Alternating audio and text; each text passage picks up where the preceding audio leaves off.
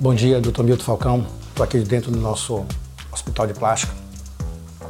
Uma das coisas mais importantes durante o, o para se começar o ato cirúrgico realmente é fazer um preparo, um pré-operatório, né? Um preparo, pré-operatório, que é o quê? Esse pré-operatório começa na anamnese.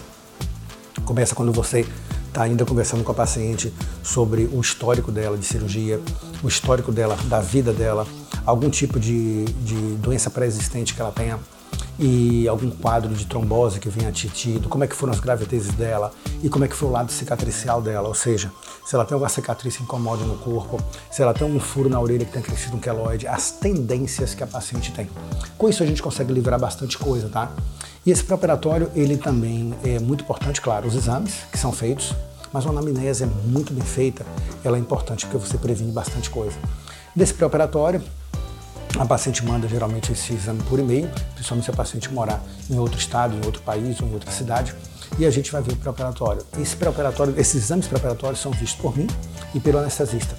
E a gente faz o quê? Após ver isso, a gente pode marcar a data do paciente, tá? Eu acho, e é muito importante, para que os pacientes mandem os seus exames pré-operatórios já com a data em mãos.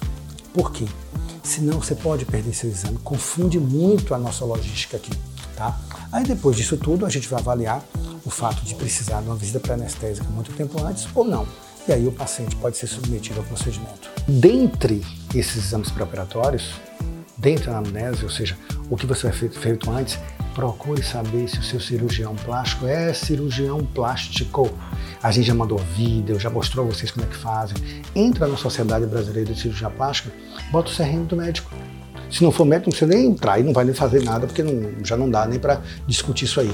Mas sendo médico, procura saber se é cirurgião plástico mesmo.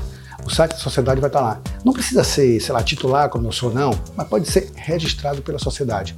Isso já ajuda bastante para a gente evitar complicações futuras e também evitar que o paciente no pós-operatório não tenha assistência. Que assistência, doutor? assistência de um retoque. Vou fazer um agora entendeu? Porque é importante isso. Você pode melhorar a sua cirurgia, mas isso só se pode quando você tem uma estrutura para lhe bancar, uma estrutura que acolhe seu paciente. E para isso tem que ser cirurgião plástico de formação.